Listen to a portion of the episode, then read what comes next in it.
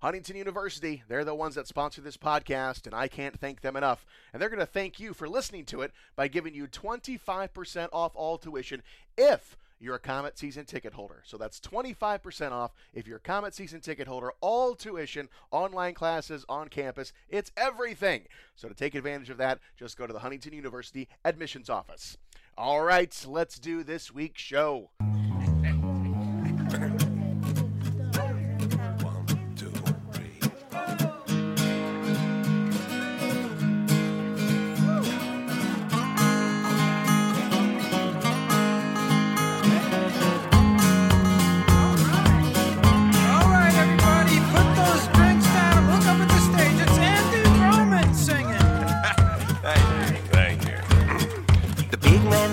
The ladybug, I kinda like your room. The ladybug said thanks a bunch, I think I'm moving soon.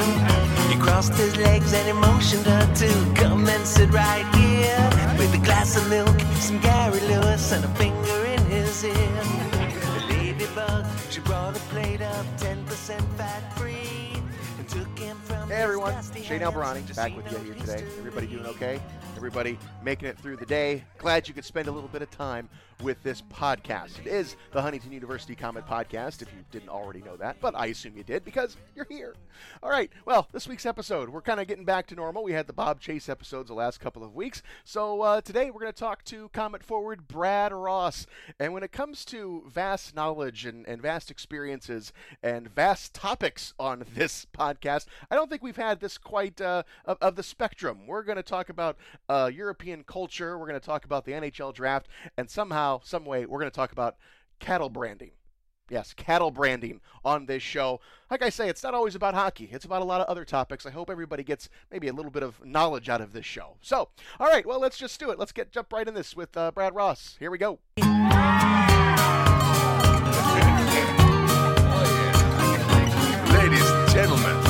and gentlemen, Bobby and Steve.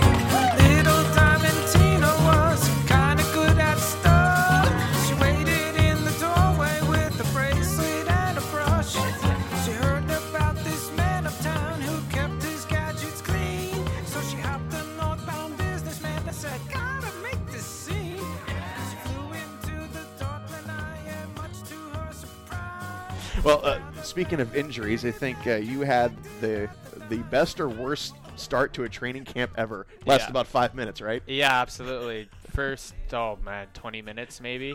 That ice, and then got the goalie stick and the D stick, and just so funny because, like, knock on wood, I never get hurt. Like, I usually haven't had a broken bone. I haven't had anything like that, so I'm usually pretty healthy during the season, except for then. I was there, and I saw you wipe out there, and then you got up holding your shoulder. Oh, man. And you did. That was the last time we saw you in training camp. Know, seriously. And then that was like maybe a month and a half, and then I get a first game. I was like, But you were patient. You knew the situation. Yeah, so you're gonna get your chance. Absolutely. Yeah. And Benny's so honest with me. Like that helps because sometimes a coach can not say anything. Yeah. And then so it's like a month and a half of you just not knowing, you know what I mean? And that's, I've been through that before, and that's horrible. So he was honest with me, and it was perfect. Yeah, but the mustache was not injured. No, it's perfect. Might stay there. I know my wife wants me to shave it soon, but gotta wait till November's over. Yeah, but you came in with that thing. Oh, you came into the preseason meeting sporting that bad boy. Oh, yeah.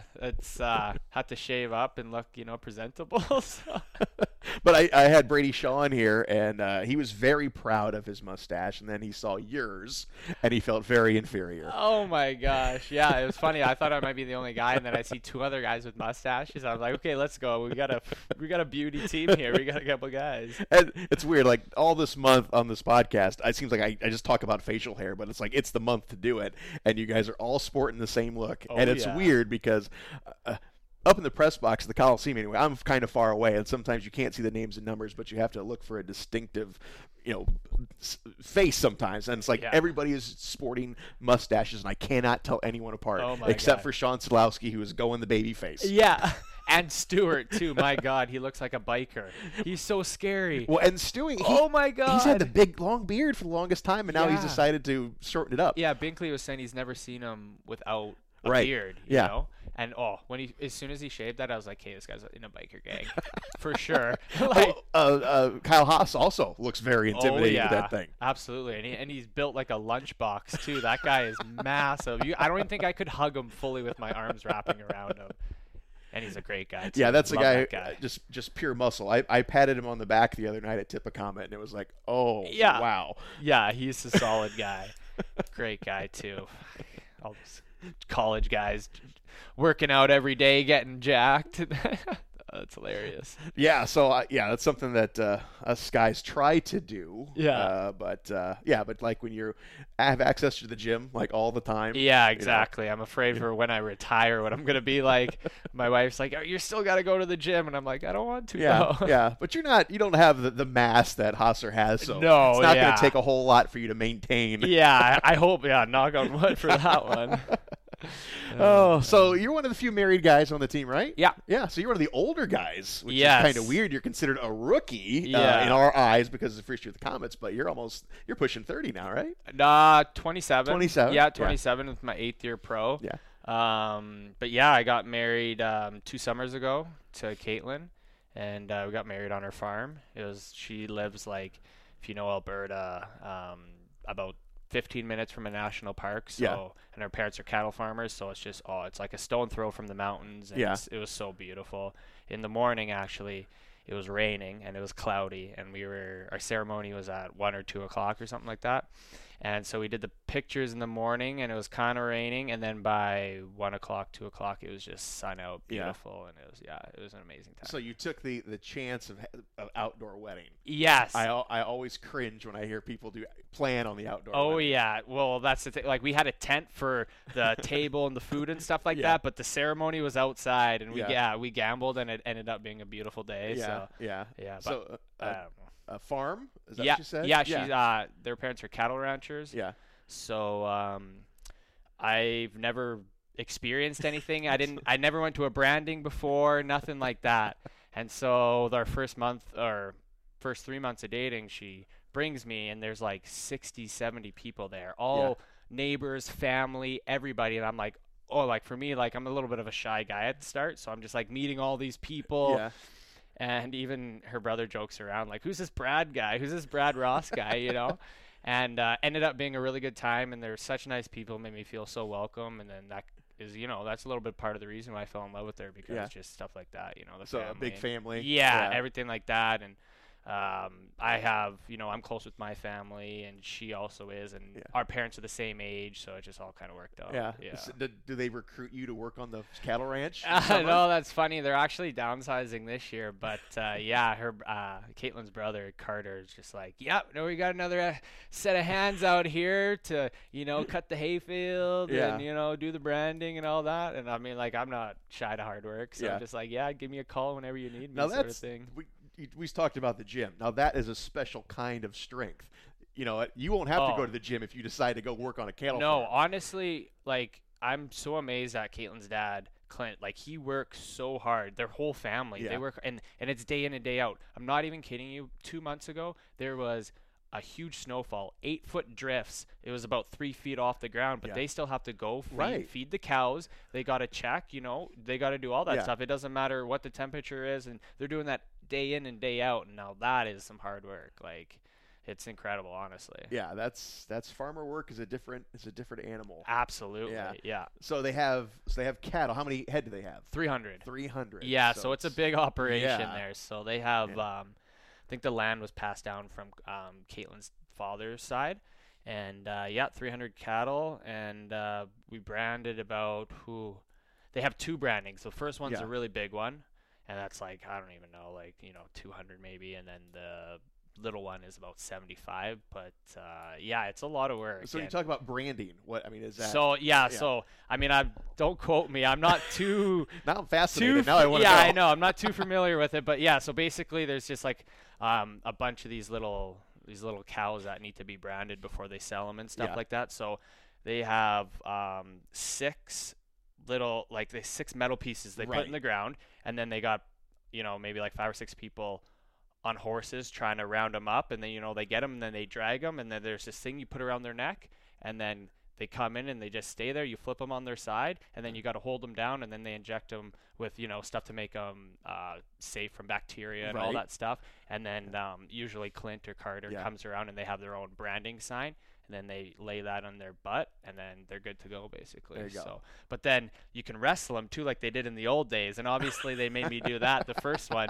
So I'm getting like, oh, it's so muddy out there, especially the first one was so cold. Oh, my God. It was honestly miserable.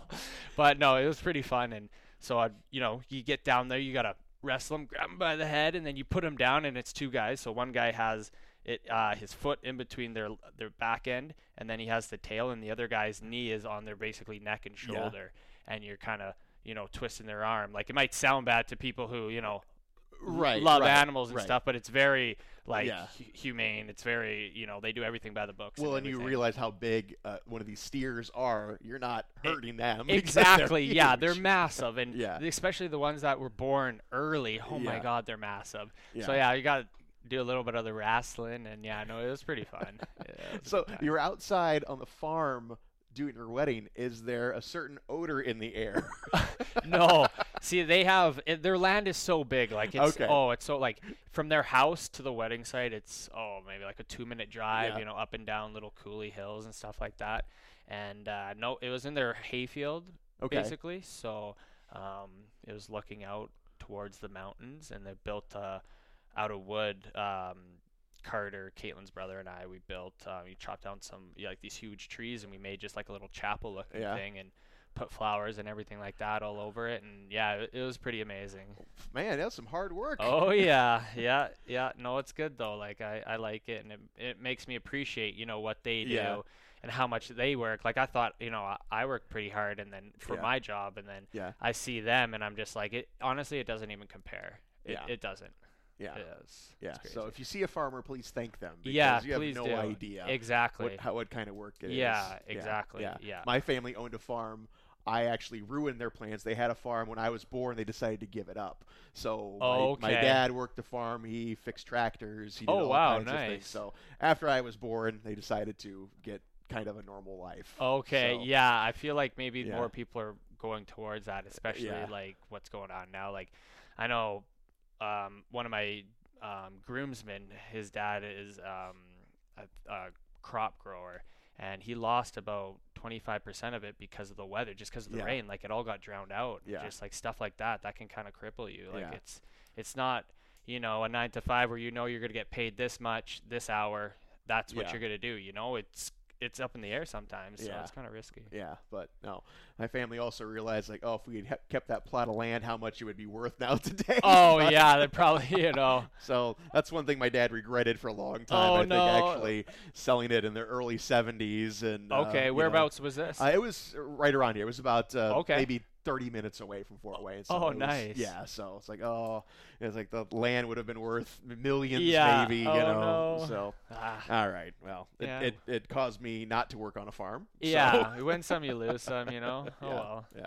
So what does your family do? What does your mom and dad do? Obviously not farmers. No. My dad is a retired RCMP officer of 25 years, and now he's just kind of they're actually both my parents are retiring this year. He does security at the university now. And my mother has been a teacher for, I think about 30 years now. Yeah. And she, about 6-7 years ago, transferred into being assistant principal. Yeah. And so this is her last year. And she's really just soaking it up of everything. She used to be a music teacher at the start. And then it was like grade 3, grade 4. And then graduated to being assistant principal. But, so she's a teacher. And that's... good thing, kind of a bad thing. I always wondered how, because I think Matt Bowden's mom, I think, was a teacher. Yeah. And I don't know if that's good or bad to have a teacher as your mom. It was, school was really tough for me. Like, I do one thing, do the other thing. I was all over the place, and my mom kind of realized that. So my brother had it a little bit easier, but she helped me a lot with my homework. And, it's like, are they going to be really tough? Or are they actually going to like, hey, mom? Yeah, and actually it was awesome having a brother 3 years older than me because he kind of paved the way for me. And he, especially for the school, because, once he got drafted, I was still in, maybe like 8th, 9th grade. Yeah. And, I was like, well, if he's going to do that, I'm going to do that. I don't need post-secondary education, which in hindsight, you know, it would have been good to maybe do, but that wasn't my path. You know, I got drafted to Portland and I went that way. But, yeah, no, I saw him, you know, getting drafted and, you know, getting a signing bonus and stuff like that. My parents always had a deal that they, if we didn't want to get a summer job, they would pay for our expenses. But as soon as we got that bonus, we had to pay him back. Oh, okay. And so they did that for my brother and they did that for me too. So that kind of helped me out. Oh, that's nice. Yeah, it was pretty cool. Yeah. I just bought my daughter a new car this week. Oh, and I'm making her pay a little bit towards it every month. Oh, that's perfect. So, yeah. You know, every parent has their own ways. And, yeah, that's a good idea. 'Cause then you kind of teach you a little responsibility, you know, you can't just go blow money and do all this, you know, you got responsibilities and So you got drafted second round. So you got paid a little bit. So mom and dad knew. All right. Yeah, exactly. So yeah, when they didn't even have a first rounder, so I know I got my agent on and I was like, let's go. But yeah, no, paid them all back in full, and I'm sure they appreciate that. But worked out in the end, you know. I'm still playing, I'm still making a living, and so. Yeah. So what did you blow your money on? First. Oh my God. So how old were you when you got drafted? I was 17. So you were 17, and now you've been given a check. Yeah. And that's dangerous. Yeah. I know mom and dad was like, all right, we need to put this aside. But yeah. I'm sure they let you have some fun with it though. Absolutely. Like I remember taking out my first ATM receipt. And it was like $43,000, and I was just like, for the love, you know what I mean? Like. No, it was good. My mom was actually really helpful. She, I kind of let her control my money, and she put a lot away. And obviously, I bought a few things. Then my brother bought a car or a truck, and he kind of regretted doing that. Yeah. So I didn't go that way. But actually, my first year after, so I got drafted when I was 17. I didn't get signed till I was 19. My last year in the Western League, and Toronto player development guy Jimmy Hughes, you know, he on the phone call, he's like, well, since we signed you, you have to come and train in the summer with us. Yeah. And I was like, well, I train with a bunch of NHL guys back in Lethbridge. Like, I have really good training here. And he's like, well, if you don't come to Toronto and train, don't come to training camp, don't come to rookie camp. And I was like, and then so talking to my agent, I'm just like, what do you do? And he's just like, well, you can do whatever you want. They can't force you to do anything, but if you want to be in their good books, like, you know. Right. And so I got a hotel, got a place by myself, and, you know, I spent a lot of money on my first signing bonus, you know, living there and training with, you know, the Maple Leafs guys. And so they don't take care of that. It's their camp. Yeah, like, I don't know if the PHBA has changed or whatnot, but, yeah, they weren't allowed to pay for my expenses, so. But they were kind of. Yeah, they're like, well, you like you got all this money for your signing bonus, like, you know, like benefit yourself. Right. Yeah, so it's kind of crazy, but I mean, I don't regret any of it, and you know, it's better than. It's your first year, you're a rookie. You don't want to go and be like, oh no, I'm not going to do this. I'm better than you, because it's not how I am. Yeah. So, I spent my summer there, went there, and I made the team. So I think, you know, I got sent down for 5 games my first year, and it was the lockout year too, so we had so many guys, and so I felt pretty proud of making the team and doing that. But then everybody got fired my first year, and so my first 3 years in Toronto, I had a different coach for the AHL every year, and a different GM for the Maple Leafs. Berkey got fired. He's the guy who drafted me, and then I think it was Nonis or something, and then he got fired, and then they brought in whoever the hell it was. Like, I don't even know.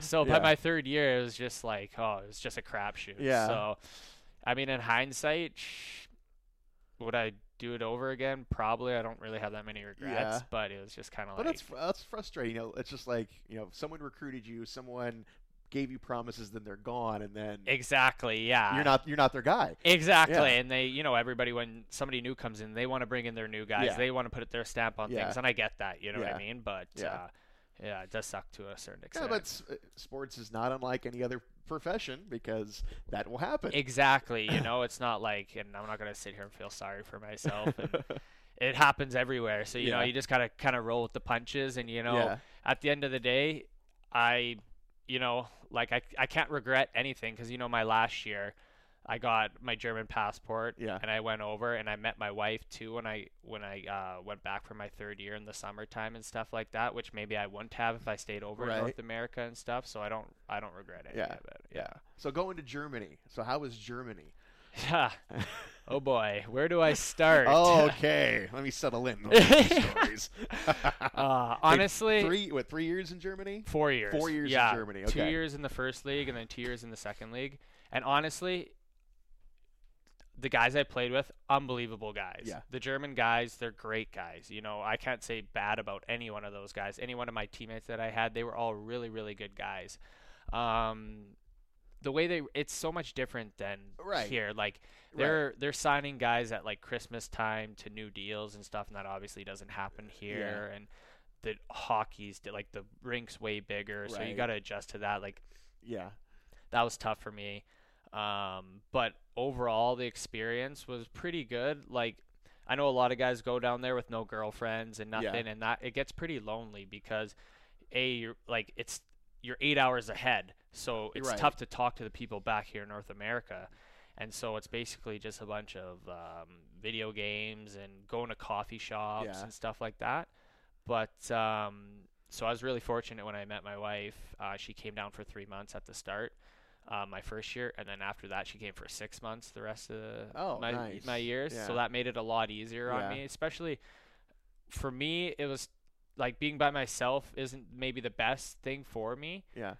And I kind of got away from what I was trying to do as a hockey player, like maybe drinking a little bit too much and stuff like that. And it's, you know, I've never just done out of boredom. Yeah, exactly. And, you know, I haven't really talked in public about that, but I did kind of get out of control. Yeah.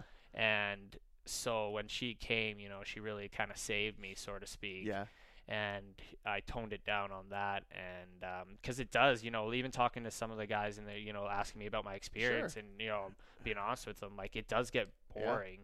And especially when you're on a team, like in the first league, you're allowed 9 to 11 imports. And in the second league, you're only allowed 4 imports. So you have a lot more Germans on the team. Yeah. And you don't necessarily always hang out with each other and stuff like that. So in the first league, it was a little easier, you know, go to guys' places, a little more single guys and stuff like that. And then in the second league, there's only, you know, 4 imports. So 2 of them can be from Finland and then 1 from America, maybe a Canadian or whatever. So there's not that many, you know, guys to just go over and do stuff with, especially if they have wives, because it's a lot more older, like you're playing with like a lot of like from 30 to 40-year-olds. Oh, wow. And they're always like a lot of them are married, a lot of them have kids, so you're not just be like, hey, can I come over and hang out with you, you know, because they have a family and whatnot. So you're kind of hanging out by yourself. But I mean, the experience was it was pretty good, and you get 2 weeks off during the season twice. Just I don't know what it is, like it's just a break to have a break basically.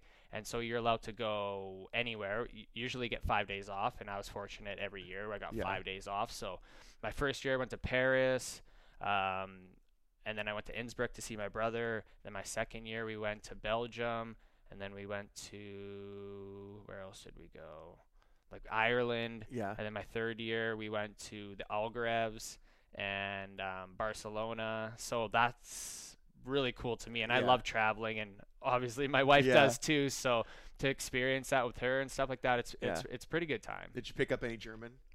Speak any of it? It's embarrassing. But I won't ask him, but no, speak any of it?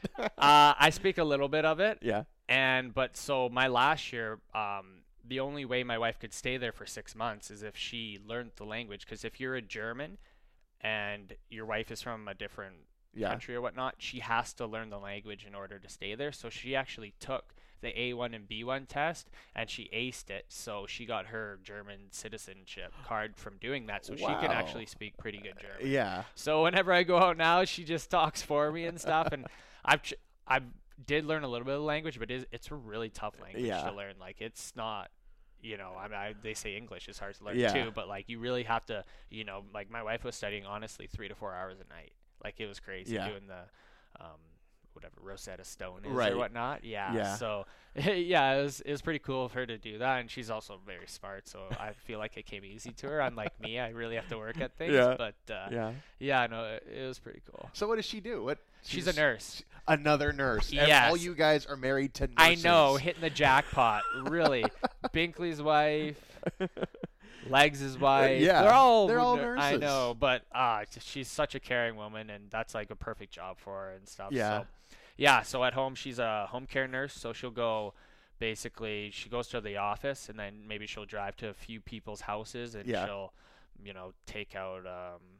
Maybe they're on a drip or something like that, or need another bandage for a burn or whatnot. And so she'll go and do that. And that's what she does in the summertime. Well, what's nice about being a nurse, now she's with you here in Fort Wayne, is that when you're a nurse, you can work anywhere, anytime. So it's such in demand. Yeah, that's what. Yeah. When we were looking online, actually, it was kind of crazy to see, like, there was, like, signing bonuses, like $5,000, $10,000. We're like, holy, like, And Fort Wayne is the city of hospitals. Oh, my gosh. Left and right. We live right across from the Lutheran hospital. And yeah, no, it was really cool, like, to see that. And she's like, oh. But so she graduated the last year before you take this test, and then you're eligible in America and Canada. Yeah. So she has to technically take the test again. Unlike, I think maybe Jason's wife. Yes. When she took the test, so she would be able to go to Canada and work. So so Caitlin has to take this test, just kind of like a I don't even know what it's called, honestly, but she'll take it and then she'll be able to work here, sort of thing. So, right. Yeah. So something she's going to do, or? She was thinking about it. She's doing something else right now. She's teaching, actually, like, kids from Beijing. It's called VIP Kid. That's what a lot of the I think they're called expat wives, they do that. And so she's doing that now. But, yeah, she bought the book and everything, and she's kind of studying up. So maybe after the new year she might try to do that, because there's on the internet, there's like, honestly, there's so many jobs for nurses, it's crazy. Like, I don't know if is that everywhere in. No, I think it's because of all the hospitals here in town. I mean, you've got one, like you said, every corner, it seems like. Oh my gosh, it's crazy. Yeah, my niece is a nurse. Wow, so nice. She worked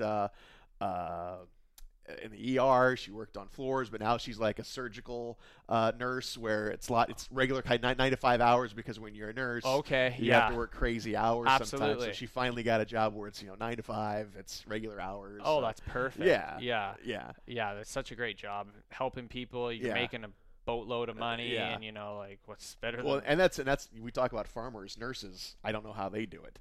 I mean, honestly, like I'm scared. I was scared to get the needle in my arm to get the flu shot. Honestly, my wife was laughing at me, and my eyes closed and everything. She's like, "You're such a baby." I'm just like, "Come on." Tough hockey players. Sometimes I know, littlest things. Yeah, seriously.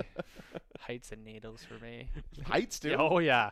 Yeah, just a fear, like a phobia. Do you have a flying issue? No, no. I love. You love to travel, but exactly. Still. Yeah, like it's weird. I feel like.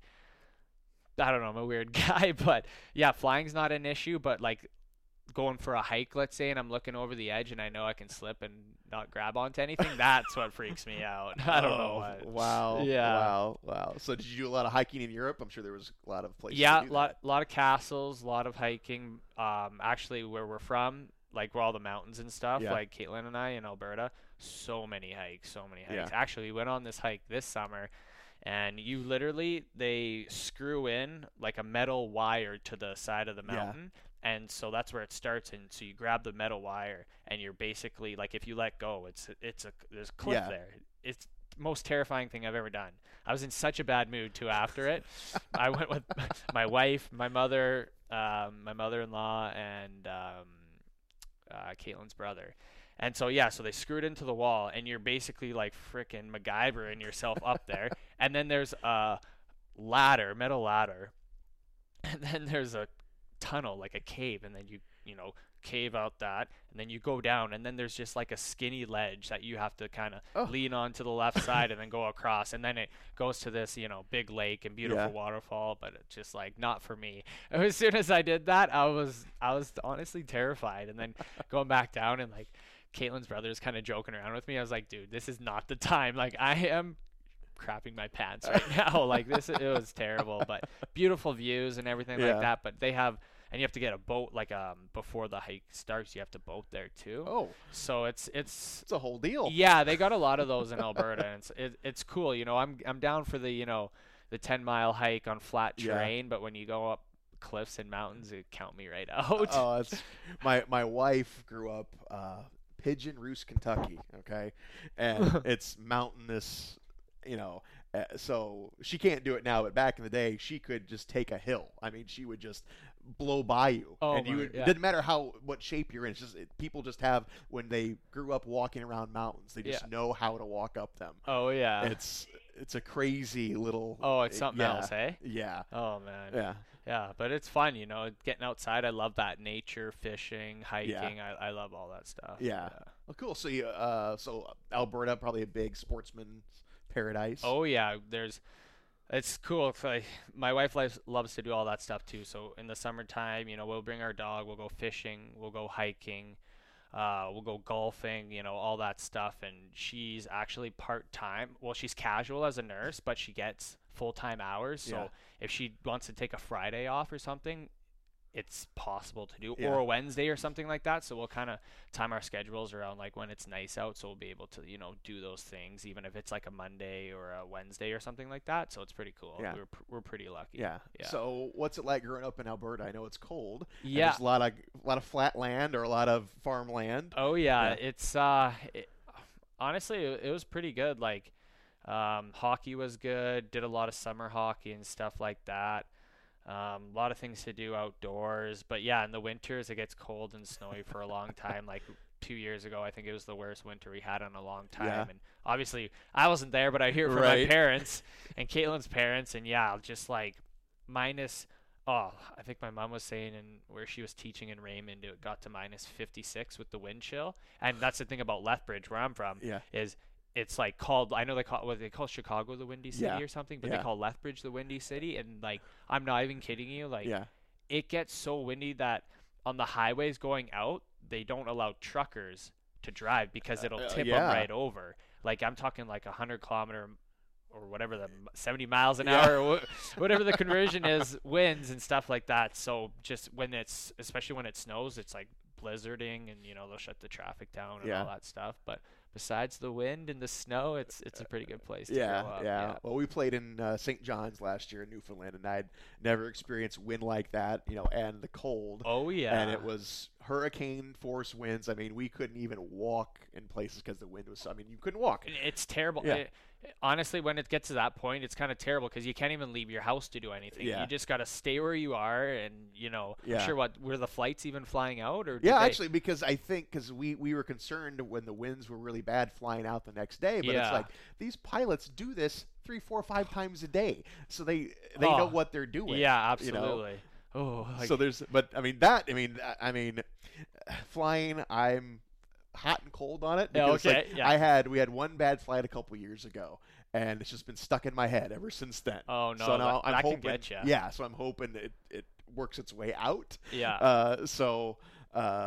I'm fine once you get up in the air and you're cruising. Yeah. It's just the landing part always freaks me out. Yeah. I always get sweaty palms. Yes, I'm always grabbing. Yeah, my wife's like, come on, like she's so tough compared to me. It's hilarious. Yeah.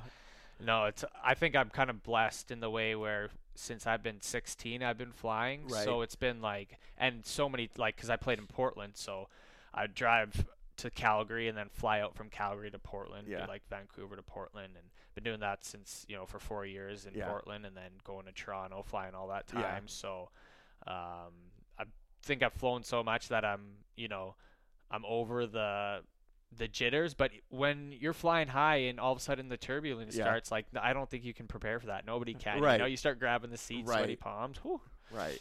Well, and I use this kind of rule. It's like, okay, the people working this flight have been on this plane hundreds of times. It's exactly. Like, okay, if they're not freaking out, you have no need to freak out. But if they're freaking out, then you're allowed to freak out. Right. So I look around for the people working the flight, and I'm like, oh no, they're fine. Yeah, they're chill. Okay, that's okay. We're good. So, but I mean, you guys get on your own very early. I mean, you went to juniors at what age? Yeah, I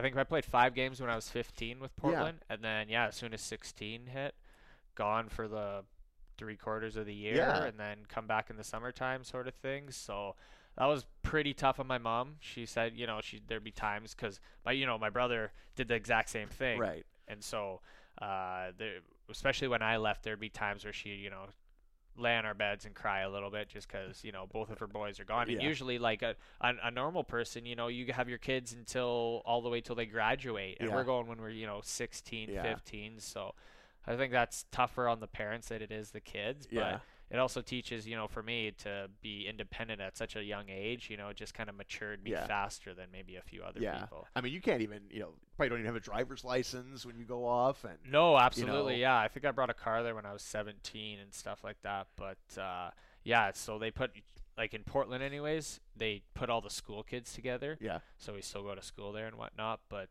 yeah, it's very on your own and, yeah, I know you have billets making you food and stuff, but it's still not the same, you know. Right. Especially being like where I'm from, Lethbridge to Portland, that's like a 16-hour drive, and you know it's a pretty long flight. So it's not like I was playing in Alberta or even Saskatchewan or whatnot.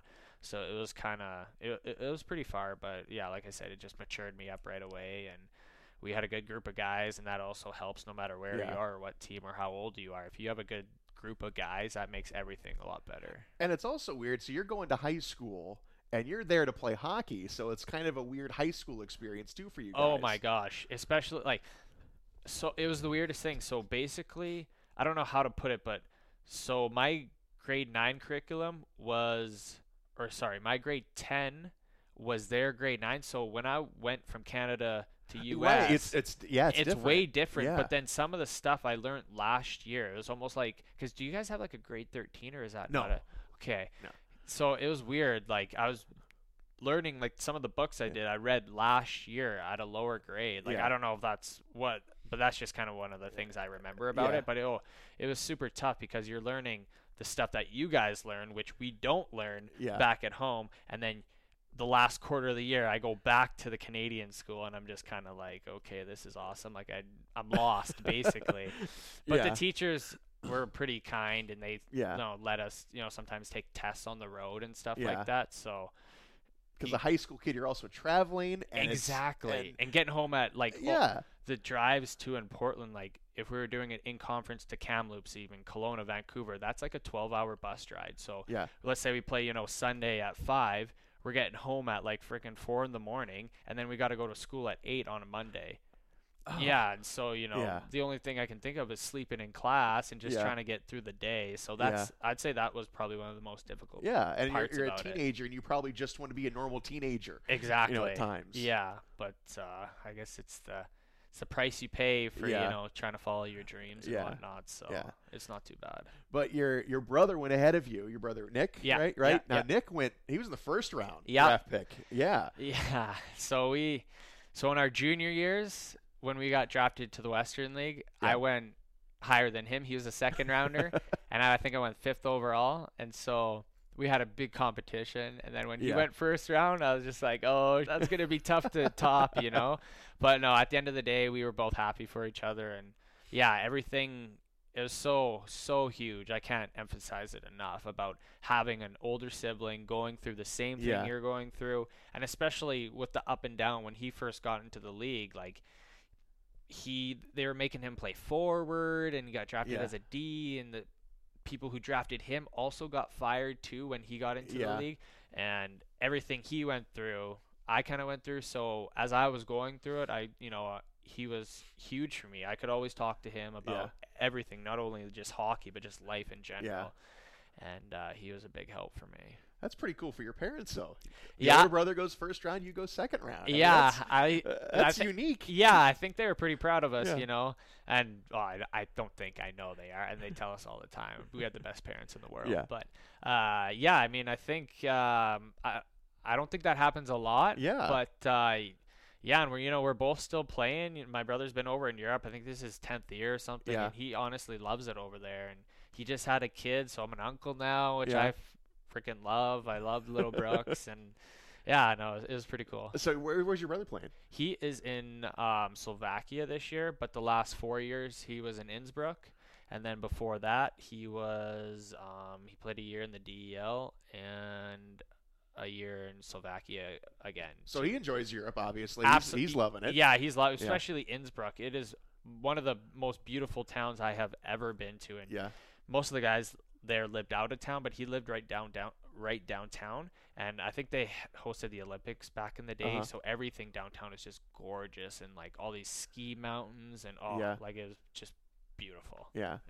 So he's got lucky, and it's funny because he's always like, I'm such a European player. He's like, I don't know how you're going back and grinding it out like that. And I'm just like, Nick, we're totally different hockey players. Right. Like you're a point, like he's put up like amazing. I think he's been a point per game for a D-man the past 6 years in Europe, and good leagues too. So which is pretty huge. And like that's not my game per se. Yeah. So it's a little different, but no, I'm so happy for him, and he's loving it. So. And you were the most penalized player in the Western League one year. Yeah. Weren't you? Oh yeah, I think my total's like almost 700 penalty minutes or something like that. But that's just the game I play. I mean, I finish every hit, and you know, I have a little bit of a temper on me from my dad. Thank you. and you're not the Kyle Haas type build. No, you don't have that build, so I'm a lot smaller, so you know. But I mean, I'm not really like, I play with no fear sort of thing. Yeah. So it doesn't really matter like how big you are. I'll still fight you. Like I don't really care, you know, I'll still try and like get a spark for the team or draw a penalty or do whatever it takes, honestly. And I think that's why, well, I kind of know that's why Benny and Legs got me on the team. They wanted me to play that way. And you know, I'm totally okay with playing that way. So anything for the boys. Oh, cool.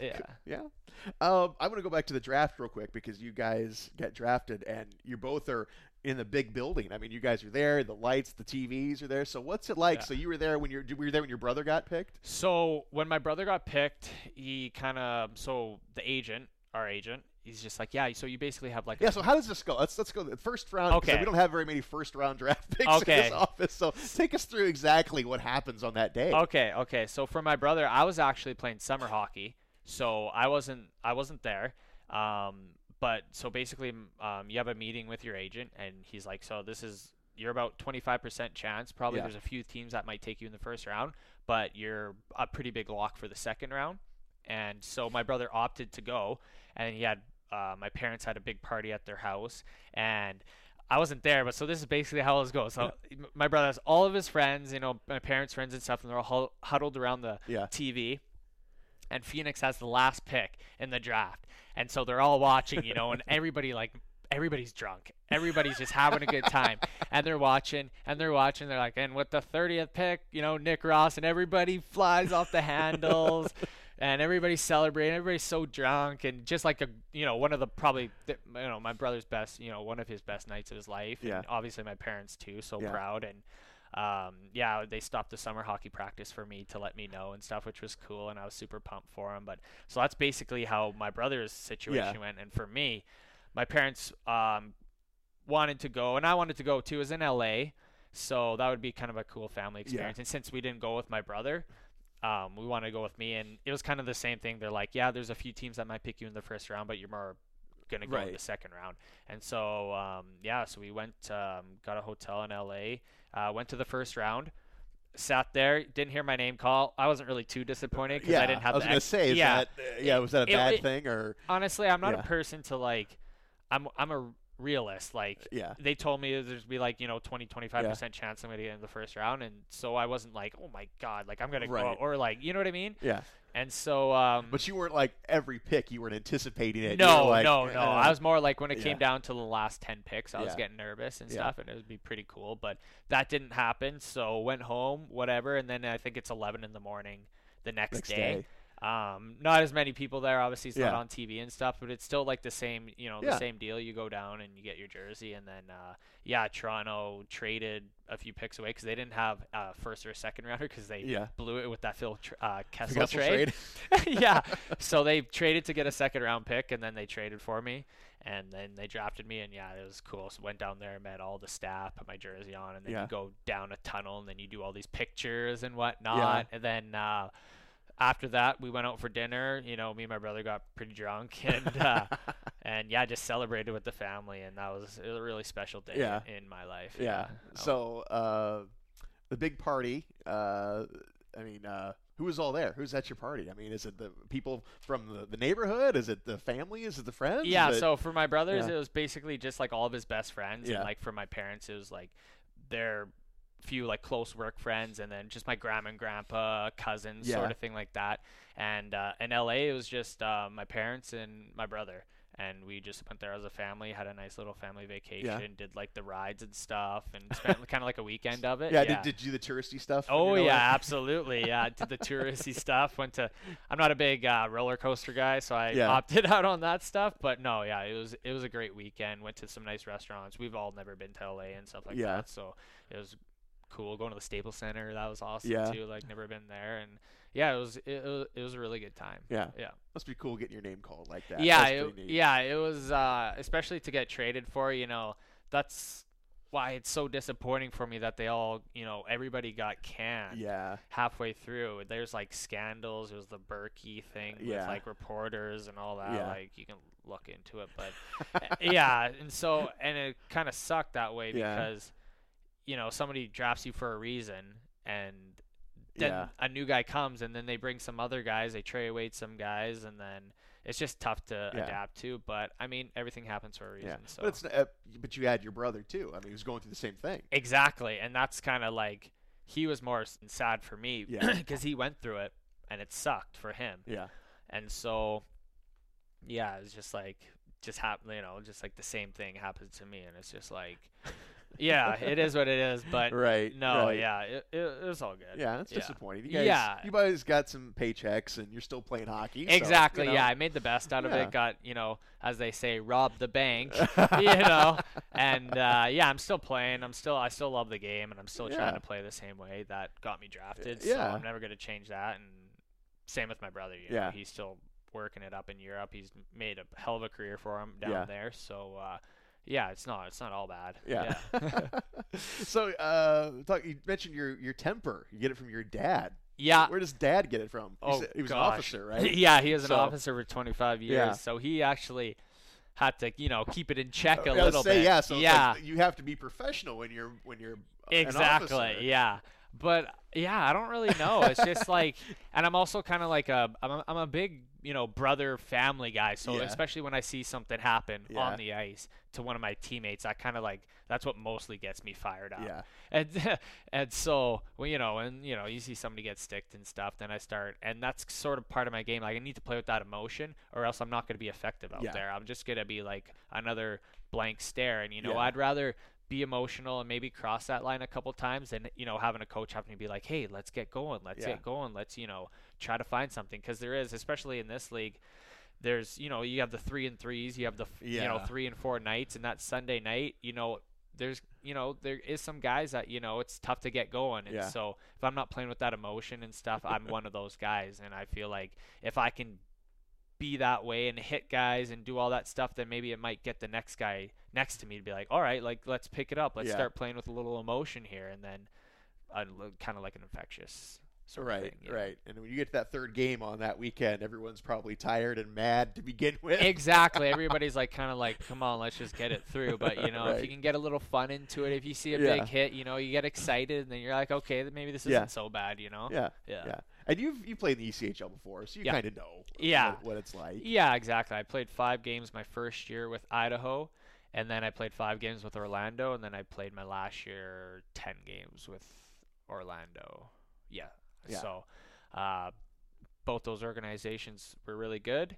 And, I just knew the whole thing. I think my first year in Idaho, I was down there for 5 games, all 5 home games, and it was like – something ridiculous, like play Wednesday, play Thursday, Friday, Saturday, Sunday off, and then play like Tuesday or something like that. Like, just hardcore, you know. And sometimes you only have 9 forwards and 5 D and stuff like that. So it's definitely tough, but it's really good for young guys. Like, that's like my biggest thing. Like, my first year, I only came down for 5 games, and we had all the other draft picks that made it. They were down for the whole year. And in hindsight, I really feel like I wish I had got sent down for a longer time, because I only played about 35, 40 games with the Marlies, and some games I only played like a few shifts on the fourth line, which if I had been down, like every time I went down, I was, you know, power play, PK, and you're playing regardless, even if you're the 10th forward, you're playing a lot. And that's what you need as a young guy. You just need that time to play. Yeah. And so that's what I've been trying to preach here, especially we have such a young team that I'm just like, honestly, like I tell all of them that, because I know a few, like, you get sent down, you're pissed, right? Yeah. You want to be up there, yeah. But honestly, in the long run, it is better for you. Yeah. I can't stress that enough. Yeah. Like, it is better for you to get that minutes, get that time, develop a little bit, and then when you go, maybe it's not this year, next year, this guy's really improved, like, you know, then yeah. Let's give him a shot. And then you're 1 year tougher, stronger, one more summer under your belt. It's just better for you. And that's what hopefully this league is going to come to, this the baseball mentality. We saw it last year in Cincinnati and Newfoundland. They do that. I think Toledo even to an extent, but yeah, like you said, I mean, hopefully it'll be a true Double A where these 20-21-year-olds will play the whole season together, and then you reevaluate. Exactly. Yeah. And I think, like you said, Toledo, that's Grand Rapids, right? When I was with the Marlies, my God, like, I'm not even kidding you. I think everybody my first year on Grand Rapids got a shot in the NHL or the next couple of years, and even the East Coast guys that were there the next year, then they were playing big minutes, and I was always just like, oh man, like I kind of wish that was me, because you're getting to play, you're getting to experience things, and then the next year, you know, you're with the A team and you do well, and then you're getting a few shots at the show game. That's what it's all about, right? Like, but could you even, like, you know, you're with the Marlies, you're like, so you're not getting very many minutes, but could you say, hey, could you send me down because I'd like to play? I mean, I know that sounds weird, but I mean, you're probably thinking I'd like to play. Yeah, it's really tough situation, like, especially because you're always, you're talking with your agent, and your agent's doing all the talking for you. You're not like going in and by yourself sort of thing.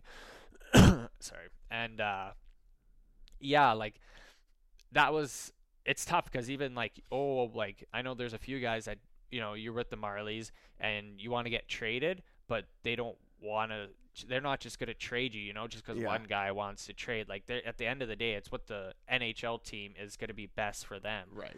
So some teams might take that as, oh, you don't want to be here sort of thing. And then other teams might be like, yeah, that might be a good idea. It just all depends on the team and how your agent approaches it and all that stuff. Yeah. But it's definitely not the worst thing in the world. And especially if you come down here with a good attitude and you work hard, I promise you that is so contagious. And Benny sees that. Like, coaches see that. You know, if you come down here and you're moping and you're going through the motions, like, and the AHL coach calls or the GM calls, he's not going to lie for him and be like, oh yeah, this guy's doing great. You know what I mean? Like, he's going to tell him the truth. But at least if you're working hard, you're going to the gym and in practices, you're working hard, you know, Benny will relay that to them. And, you know, they love that. That's what they want at the end of the day, is guys who work hard and guys who have good attitudes. Yeah.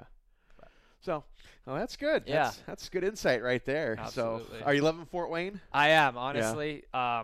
It's funny because a big thing coming, you know, from Germany is like, me and my wife didn't get treated that well, sort of thing. It's not like here, like, oh, just an example, like, we had a few wives who were breastfeeding and they wouldn't even give them a room. They had to do it in the stands, sort of thing. Wow. And it was really cold. Like, the rinks are not like here. Like, I'm talking like, they're like, some of them are like kind of like not very good. Yeah.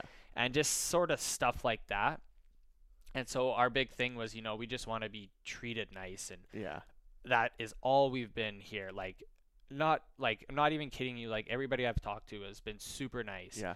You know, David Franke has been so nice. You don't get a guy who, you know, comes around and just one-on-one talks to you. Hey, how's your dog doing? Hey, how's your wife doing? Like, that for us goes so far. Benny, like, you know, just when the wives are down after the games, you know, asking, hey, how is everything? You know, are you doing okay? Like, that, like, for me, I was like so shocked about how greeting it was, how family like it was. And for us, that's like such a huge deal. Like, has made our stay, and for me not playing and stuff like that, and just to have people so nice, it's been so big for us. Like, I can't even emphasize it enough. And we just been super grateful for how we've been treated, and how everybody, the fans, you know, Benny, all the way from the top, all the way to the bottom. Skyler, they know the trainers, Joe, like, they're all just, everybody's so freaking nice around here. And, you know, that I feel like that's probably why everybody wants to play here. You know what I mean? Because everybody, it's like a family. Yeah, that's one of the reasons that what we cultivate.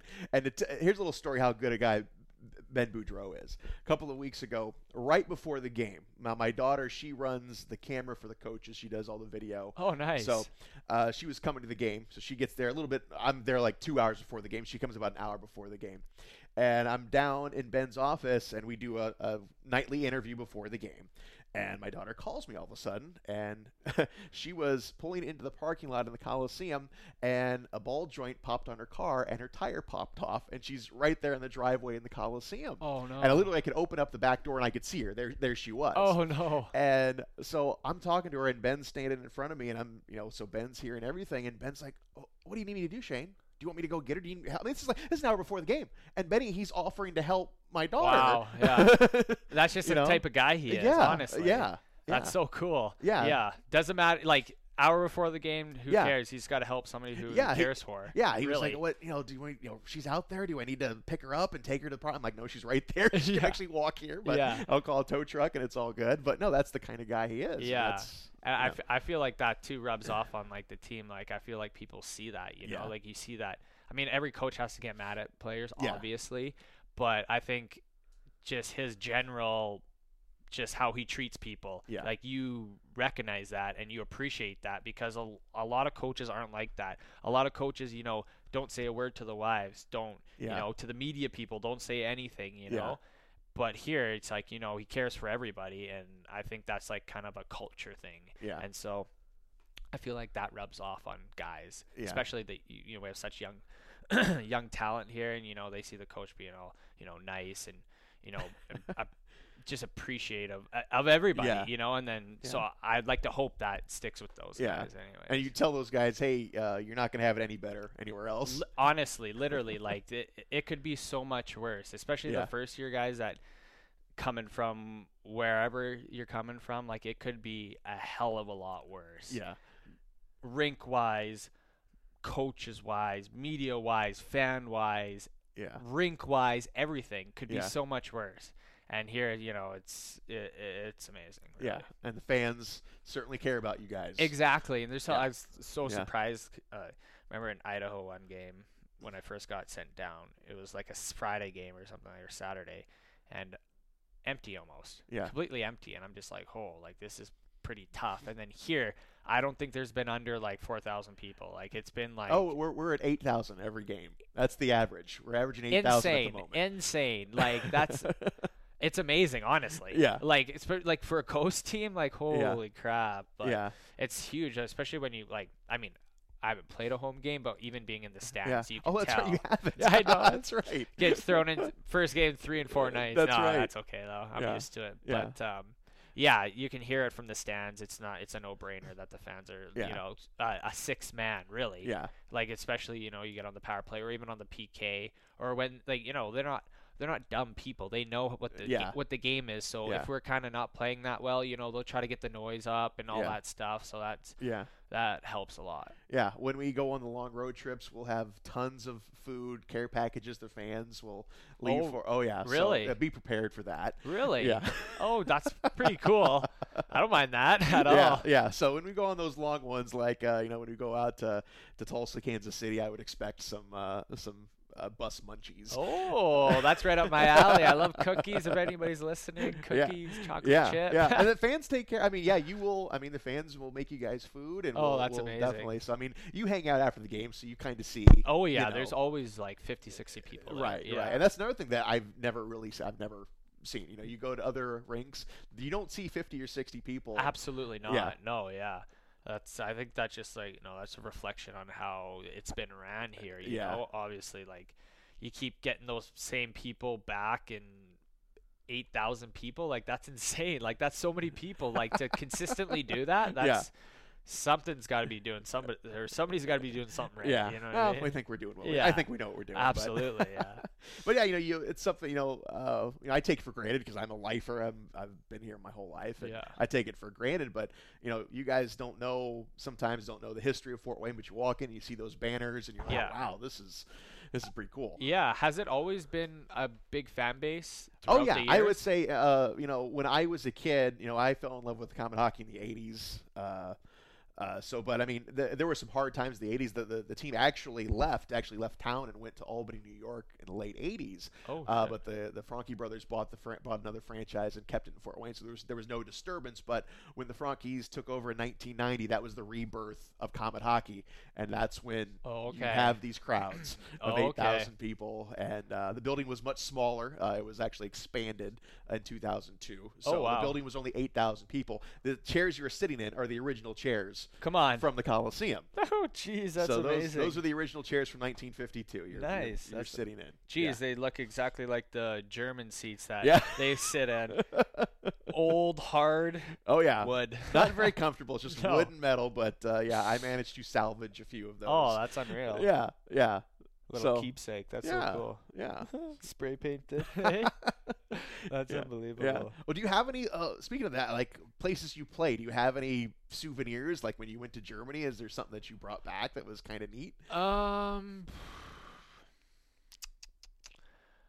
No, but just the experience was enough. But actually when we played in Bremerhaven. Yeah. And so it's kind of like, it's a big, I don't know, ship city sort of. Yeah. So when they were, my grandma left from Bremerhaven in a huge boat with just like hay and stuff and traveled all the way to Canada, I think it was, I'm pretty sure. And they have all the names. They have this huge museum. They have all the names of the people who got on the boat and migrated. Right. All the way over, and my grandma's name's up there and her family, so she went with like, I'm not exactly sure, don't quote me on this, but it was her mother and I think maybe like a sister and a brother or something like that, but so that's basically what they did, and so that's like kind of a cool thing that went and checked out. Well, that's cool that you got to see that. That's neat. Exactly. And actually, so she passed away in the summer, in the winter time, and when I was in Germany, so I didn't, she was fighting cancer and whatnot, but she came 2 years ago, Christmas time, with my parents, and I was fortunate enough to be playing in, where was it? Heilbronn or Iserlohn, one of the two, but her hometown, like her house in the city she lived with, was 20 minutes away. Yeah. And so we drove there, and she had her old address, and we were trying to find it and stuff. We couldn't exactly find it, but it was pretty cool, and she was almost crying. That's like it neat. Was, just to see like, you know, all these years. It must have been like, I don't even know, like, geez, like 60 years since she left it there when she was like 8 or 9 or something like that, and so she got to go back just to the, you know, to the same area where she used to live and all that stuff, and obviously it's changed so much, but just to do that with her, it was like it was pretty special. It was a really cool experience. So I'd say that's probably my biggest thing that I got to take away from that. That's cool. Exactly. So did the folks have any plans coming to Fort Wayne for a game? They're coming the 21st to the 24th of November. And so they usually, when we both played, me and my brother played in Europe, they would come Christmas time, because my mom, it's tough for her to get off time being a teacher. And so she'd do kind of like a 5 days with me, and then they would train to Innsbruck and then do 5 days with my brother. But they're going to spend a little bit more time in the Christmas with them, I think 10 days. And then, they're going to come. I think my mom gets a break in November or whenever, like the 21st to the 25th or something. So they'll come and watch, I think, 2 home games. So that'll be nice. And they haven't watched or like they haven't seen me play in, you know, this in the East Coast or like in North America in like 4 years. So since I went over, so it's pretty, it's gonna be a cool experience for me. Right, man. Well, this was a cool experience. I appreciate it, man.